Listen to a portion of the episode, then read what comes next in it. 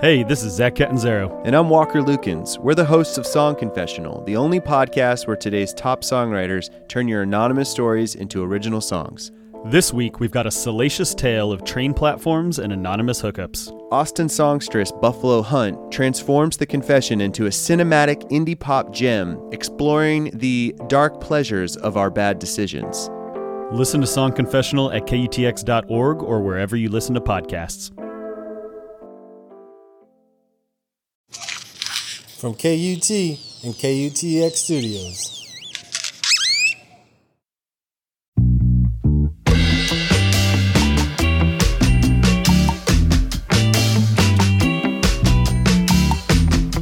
Hello and Happy New Year! Welcome to this song, 2016.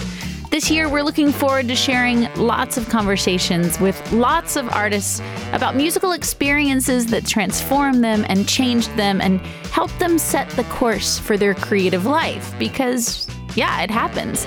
You get hit upside the head or maybe upside the soul by certain pieces of music, and suddenly, well, it's like you're handed a map to exactly where you need to go. I'm your host, Elizabeth McQueen, and my This Song resolution for 2016 is to be very upfront with asking you, the listener, for a little help. If you dig the podcast, please take a minute to click on over to iTunes and leave a rating or a review. Doing that helps us raise the profile of the podcast, and I'm not going to lie, it makes all of us on the This Song team feel really good. I'm inspired to ask for help by one of the featured artists on this episode of this song, Shawnee Kilgore. You'll hear later how she inspired Joss Whedon in the same way. And we'll also hear from Daisy O'Connor. All three of these artists had experiences of hearing music that showed them the way, the way they wanted to write, or the way they wanted to tell stories, the way they wanted to be.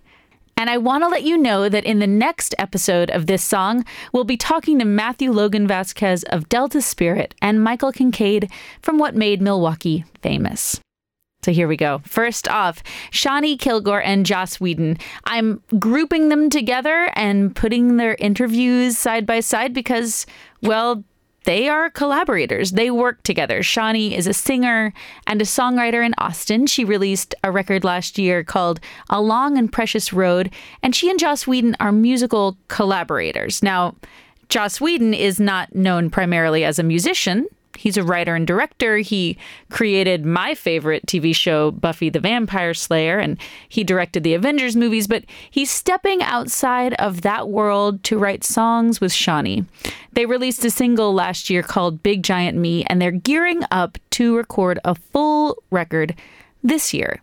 They were in town doing some writing and agreed to come to KUTX and talk not just about the songs that inspired them individually, but also about their musical partnership.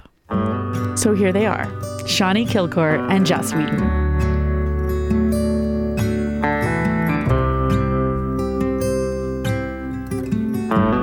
Shawnee really wants to start I first. really, really, really, really.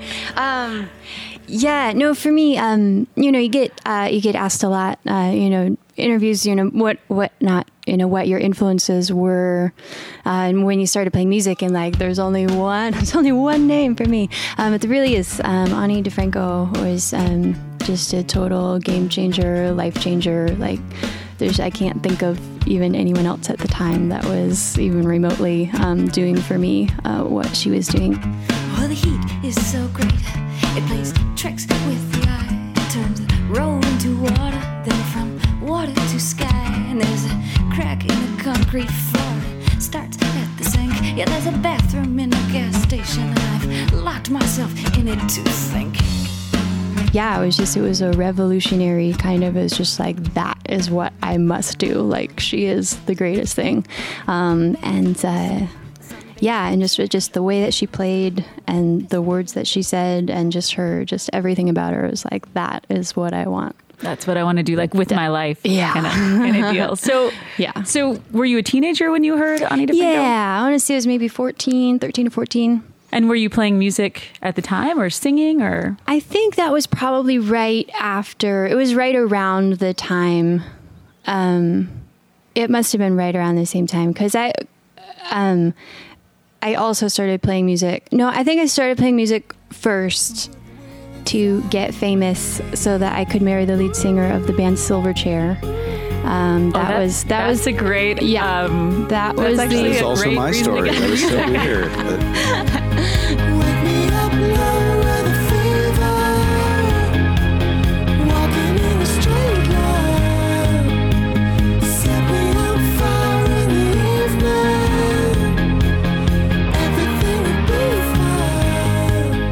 but that, that was the initial.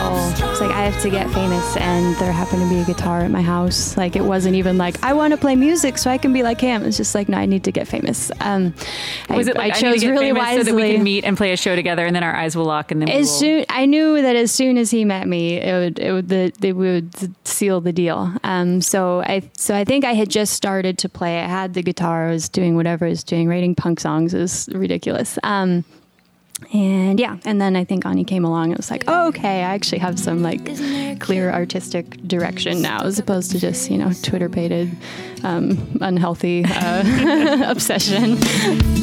I am not an angry girl. But it seems like I've got everyone fooled. Every time I say something they find hard to hear, they chalk it up to my anger and never to their own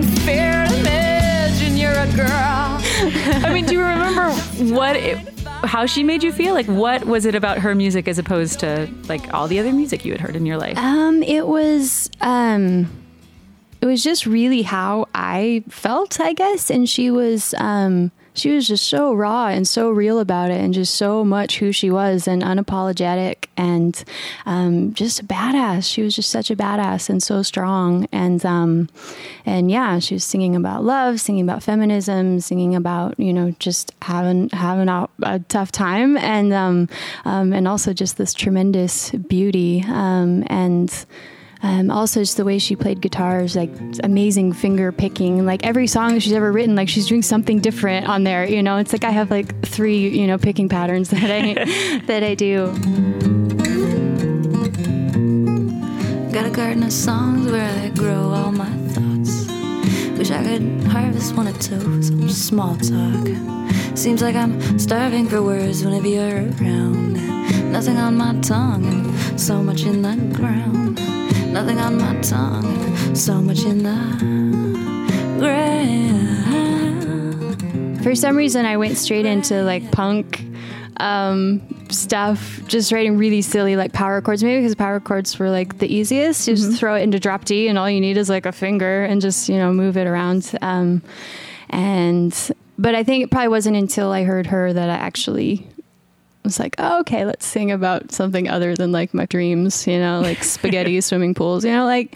Um, Did you write a song about a spaghetti swimming pool? I have I have a song called I Can't Sleep and it's all just this weird dream stuff. So I'm like where legs without bodies can walk around steady and I can go swim in a sea of spaghetti. and then the chorus all I can't sleep. I can't sleep this it sucks. And then like yeah, it was like yeah. It was pretty great. Like people still have our next remember single, that right? song. That's the song you're gonna Yeah, talk that's- about. That's was my big influence. And, and do you do you go to like an Ani DiFranco place when you write now? I mean, do you kind of try to put yourself in a like, not in a place of like I'm going to play write an Ani DiFranco song, but like I am going to be like as brave or as I honest. Yeah, yeah, I think I'm I'm in, inextricably um, linked to that to that place. Um, and just yeah, just I always go for um, you know little little stray here and there, but um, I definitely go for the raw, honest, real.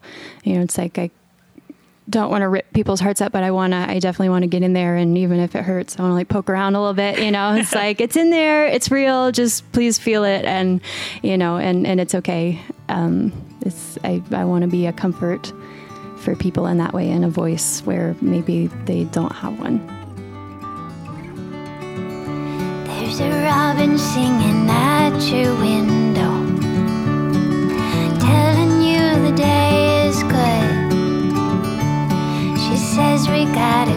thing. If I could sing a robin song, I would. It was morning when I read your letter. It was evening when I read your face. I don't. I don't have nearly as. Um, uh, exciting story because I'm, I'm, although I'm mostly known for my songwriting, um, I did spend some time doing other things, and uh, um, and I also had a very weird sort of upbringing, which was mostly comprised of show tunes and movie scores. That's mostly what I know, and and um, we had a few sort of cultural touchstone albums when I was a kid. Like we had Sergeant Pepper's and we had Workingman's Dead, and you know, so I was more or less aware of what was going on elsewhere. But um, but I did live in this weirdly rarefied atmosphere, except. Um, really uh, and every when I thought about the songs it really transformed me every time. I can't I keep coming back to the dead. Um, uh, and in particular for some reason Shakedown Street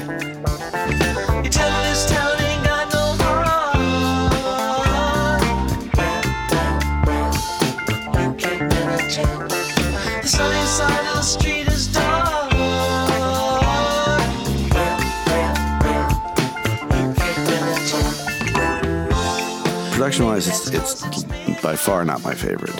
And I like a much grittier and more sort of earthy sound which is listening to them and the band growing up. That was the stuff I love folk and I love country because like show they're they're about stories. Stories you know I grew a lot of the stuff when I was coming up you know in the age of like prog rock and stuff was sort of a given that you would have no idea what songs were about.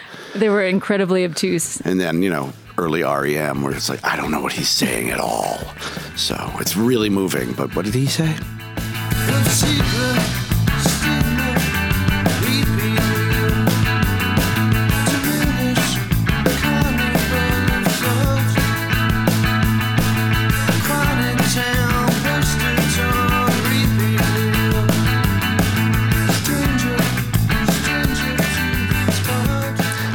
So the stuff that was sort of narrative really affected me.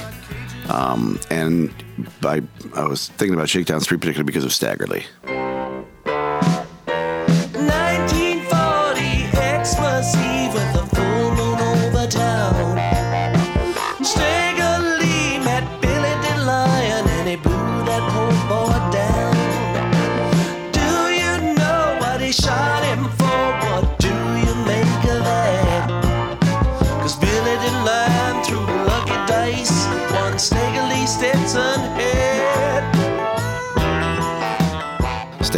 For me was like a kind of song that I just hadn't heard. Now, obviously, there have been more than dozens or more than a hundred versions of Stagger Lee in that story.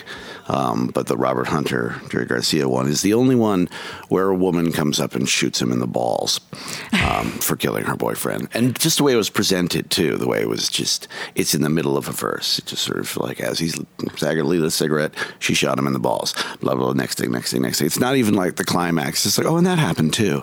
And it's just that made me so happy. That's the story I want to tell over and over and over. As Stagger Lee lit a cigarette, she shot him in the balls. Blew the smoke off of her revolver, had him dragged to City Hall. Bye-yo,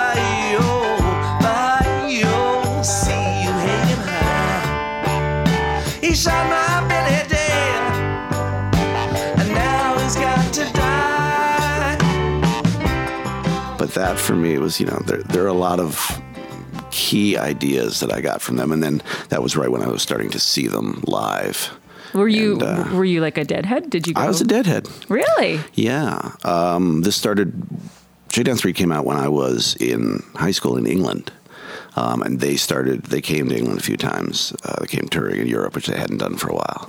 So I got to see them there. And then um, when I was in college uh, in Connecticut, you know, they'd be all over that, you know, every year. So Yeah. we'd all pile into a car. And Whoa! How many dead shows have you seen? really, not only about 15. But, which, um, which, like, for any other band would be like, you've seen who 15 times? But for the dead, is like, uh, no, you're, you're those, new. those numbers are kind of low. a little bit. yeah. I don't have even a merit badge among deadheads with only 15 shows. But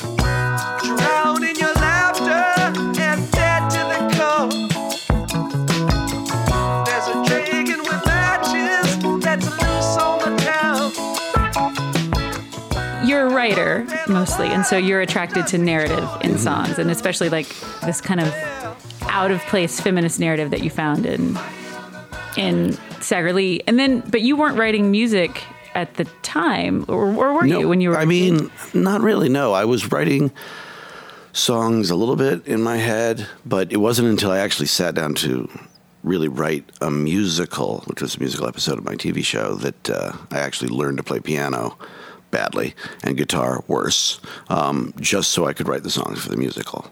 And then that sparked a whole sort of a golden era of just writing songs. Just con- I'd learn a new chord, I'd write a new song. I was like a mini Shawnee for like the space of a while. Then I had kids, so that ended.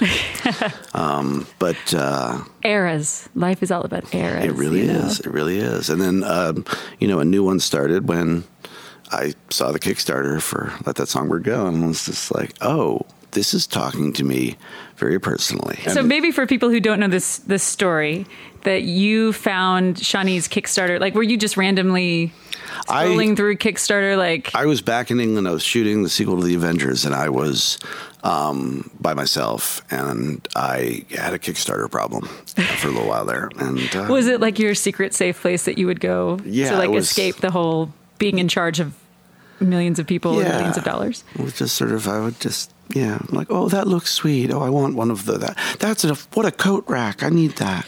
They should make more of those, and you know, and um, uh, and I heard hers, and I was just kind of blown away. So I I, I'd be interested to know like what it was about. You know, you're on Kickstarter and there's a million people's music projects. I mean, in in addition to coat racks that are that the world needs.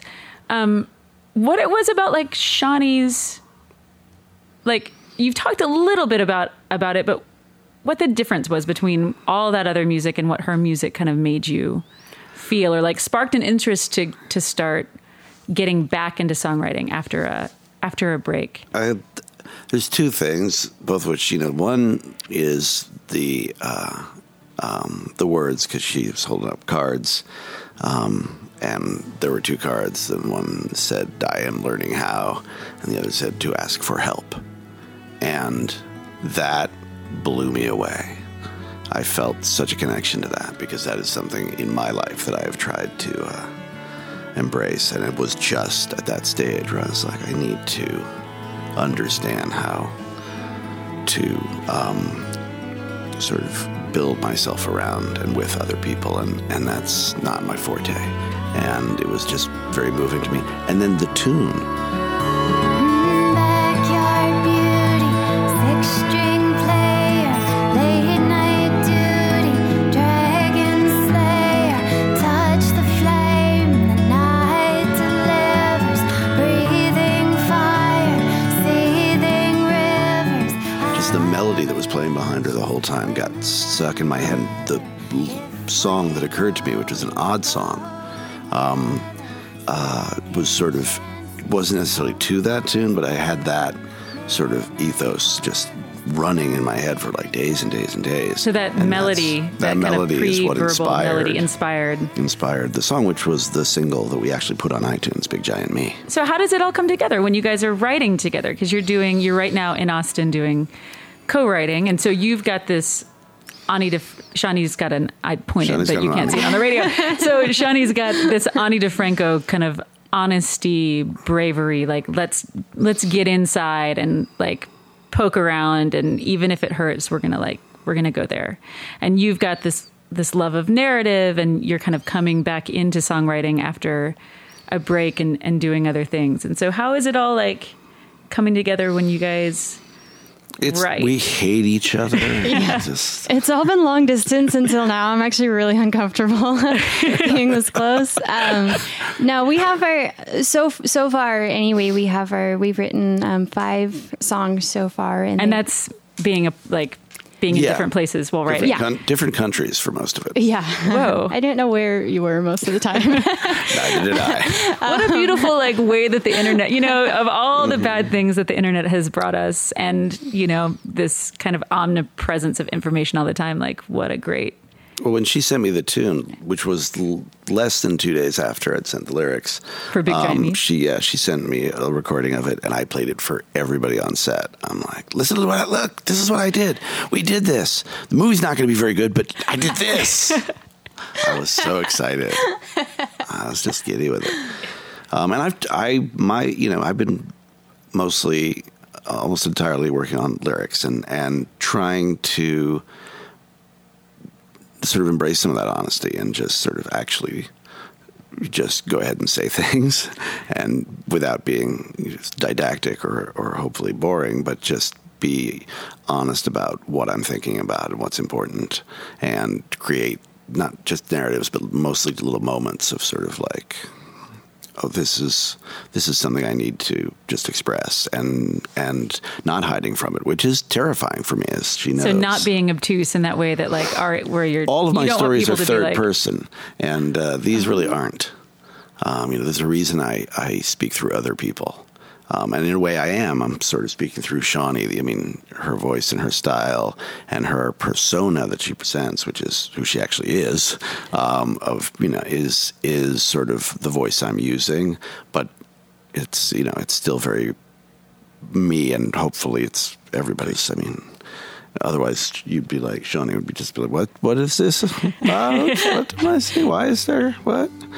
But um, but we seem to connect pr- pretty well, I think. On, Yeah, on, yeah, for sure. on what we're saying and, and how it should feel. Yeah. Um, But we're terrified. What if I wake up tomorrow bigger than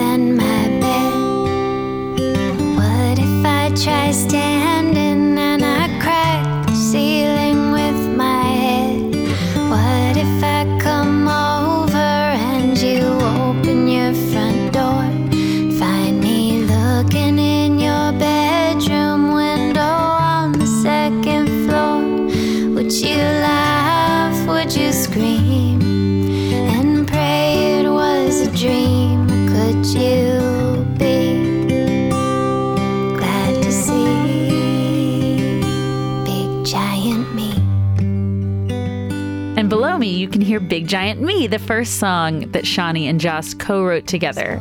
And it's lovely, isn't it? And what a lovely story about how they met because really, I mean, they talked about Ani DiFranco and the Grateful Dead, but the most interesting thing to me was hearing about how they inspire each other. It was like Shawnee called out to Joss via the internet and he was able to respond to her and contact her. And then he started to inspire her, and now they've created this like positive feedback loop. And soon we all get to hear the record that they made together. Yay. Before we go any further, I want to let you know that I am a huge Joss Whedon fan. Like, I named my youngest daughter Willow after Buffy the Vampire Slayer's best friend, and my husband and I considered naming her Buffy. I'm that kind of fan. Just so you know that I was possibly, definitely, barely holding it together during that interview. And I just want to thank both of them for coming to talk to me. Next up is Daisy O'Connor. She's a singer and a songwriter from Austin, Texas, and she has this incredibly quirky wordsmith quality to her writing. She's actually friends with Shawnee. Shawnee lived in Austin, and that's why Daisy moved here. She released a record last year called Doobie Doo, and she came into Studio 1A to do a session earlier in September 2015, which, of course, I will post a link to. And afterwards, she sat down and talked about a song that unexpectedly showed her this entirely new path for her life. So here she is, Daisy O'Connor.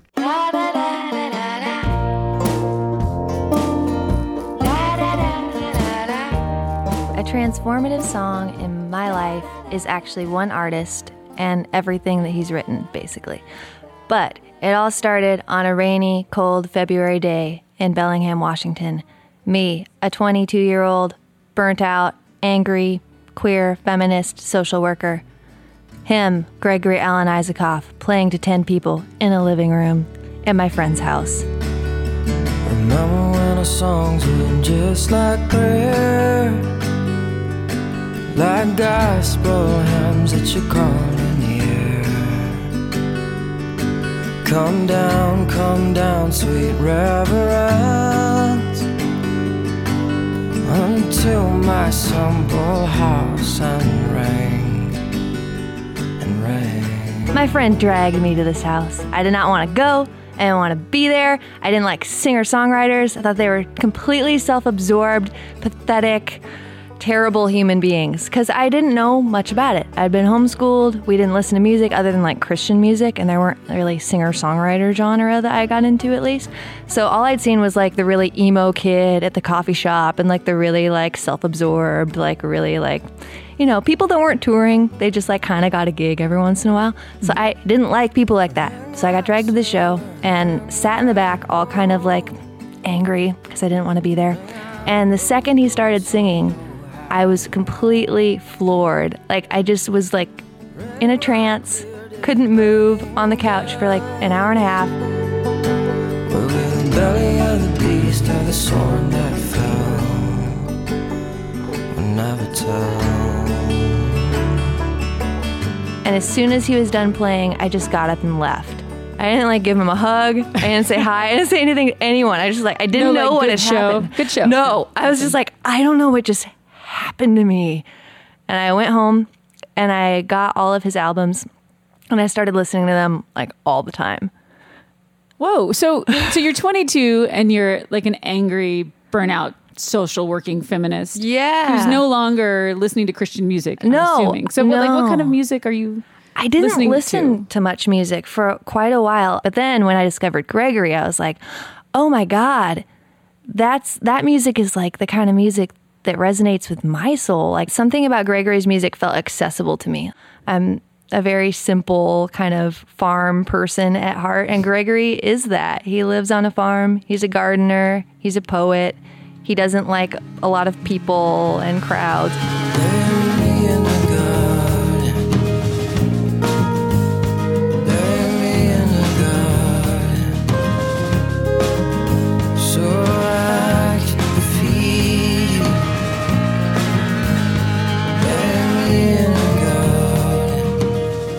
I've gotten to know him and opened for him and he's become a friend and mentor in my life. So there's like personal cool. similarities that you guys share. And was it also the fact that you were sitting in someone's living room and there were like 10 people there? So he literally was accessible. Like you could have Yeah. walked up and given him a hug. I could though you chose to like I was com- out of there. Yeah, I'm still really shy about that. I usually don't talk to people after shows. Uh, If I'm feeling very brave, I will, but I still feel this weird shyness about approaching other artists. Yeah. We're, it's such a vulnerable thing that he's doing, and that a lot of artists that I gravitate towards do. That I don't necessarily want to like bum rush them at the end of the show and be like, "Oh, it's awesome!" Because it's like they might have a lot of feelings right now after sharing all of that with all You're of more like, I'll let you process. I need my space to process. I'm such an introvert. I'm like, I need my space. You get your space. It's all good. So were you playing music at the time? Like were you No, No, like not not not, an instrument. How you did you know how to play guitar at all? Yes, I taught myself how to play guitar on Beatles songs. Blackbird singing in the dead of night. Take these broken wings and learn to fly. and praise and worship songs.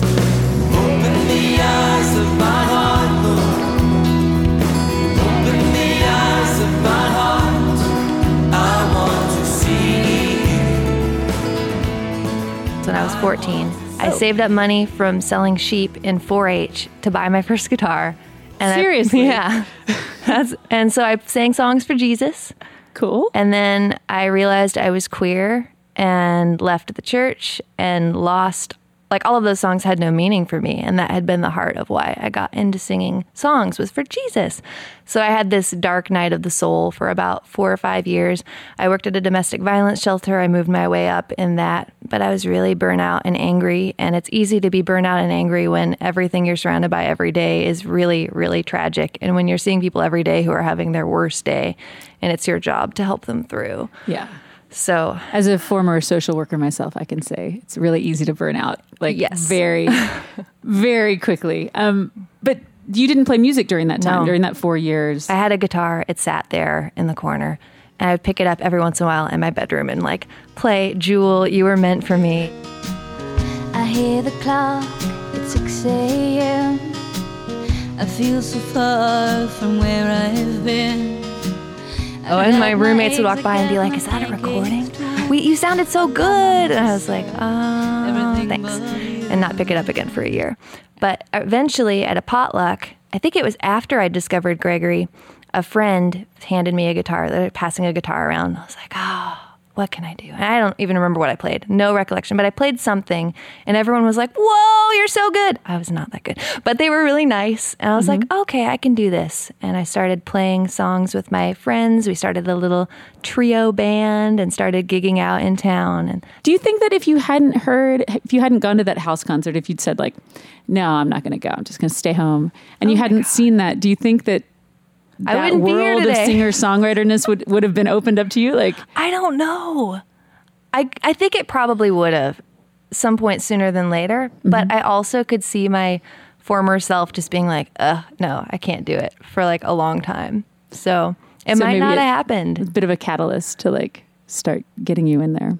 Yes, and now I'm kind of at the phase of career Gregory was at then at that point where I'm playing in living rooms and I'm playing small venues and traveling around, and I think that's something that would scare, burn out, upset a lot of artists, but it's completely what I expect. Like if there's five people in a living room and it's a town I've never played before, and I'm booking the shows, I'm doing all the promo, I'm doing everything myself. I'm like, great, there's five people here. This is a starting place. Well, and you also know that like one of those five people could have their life totally Totally. changed by that experience. Eh, so Exactly. Oh, Maria, won't you come with me? I called your name around the rosary.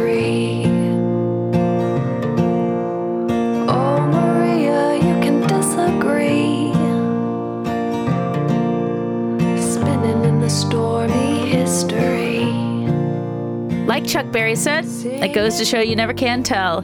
Daisy had no idea what kind of lightning she was going to get struck with when she went to her friend's house. Her life was changed for the better that night, which for me speaks to the power of saying yes. Like, yes, I'll go to the show in your living room even though I don't feel like it. Yes, I'll play a song at the party. Like, you say yes enough even when you don't feel like it. Maybe you just might find your way to like you yourself.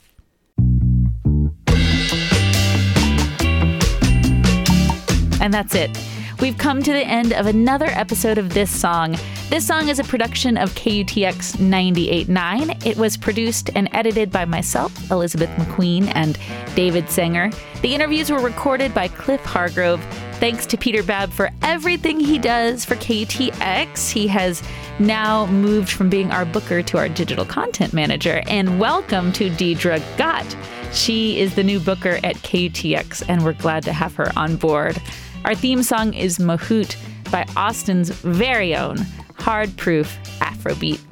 You can email us at this song at kutx.org or tweet us at this song KUTX. You can subscribe to this song along with the other KUTX podcast liner notes, Song of the Day, and Austin Music Minute on iTunes or follow us on Stitcher. And like I said before, if you like the podcast, we would love a rating or a review.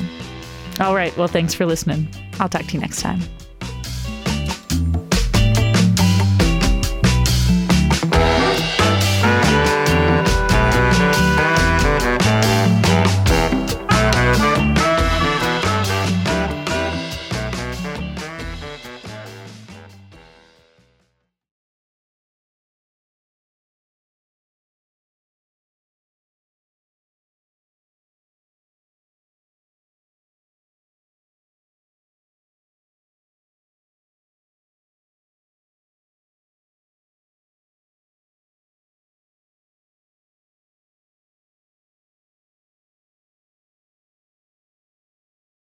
KUT's next ATXplained live show is April 3rd. Brand new stories about Austin's people, places, and culture, told live on stage by your favorite KUT journalists. I've never gotten any specific invites from Steiner Ranch. And that's about the time Charlie chomped down on that chicken. I will hypnotize you into securing my law services. Join us April 3rd at the Paramount Theater for KUT's next ATXplained Live. Tickets are on sale now. Get them at austintheater.org, and we'll see you there.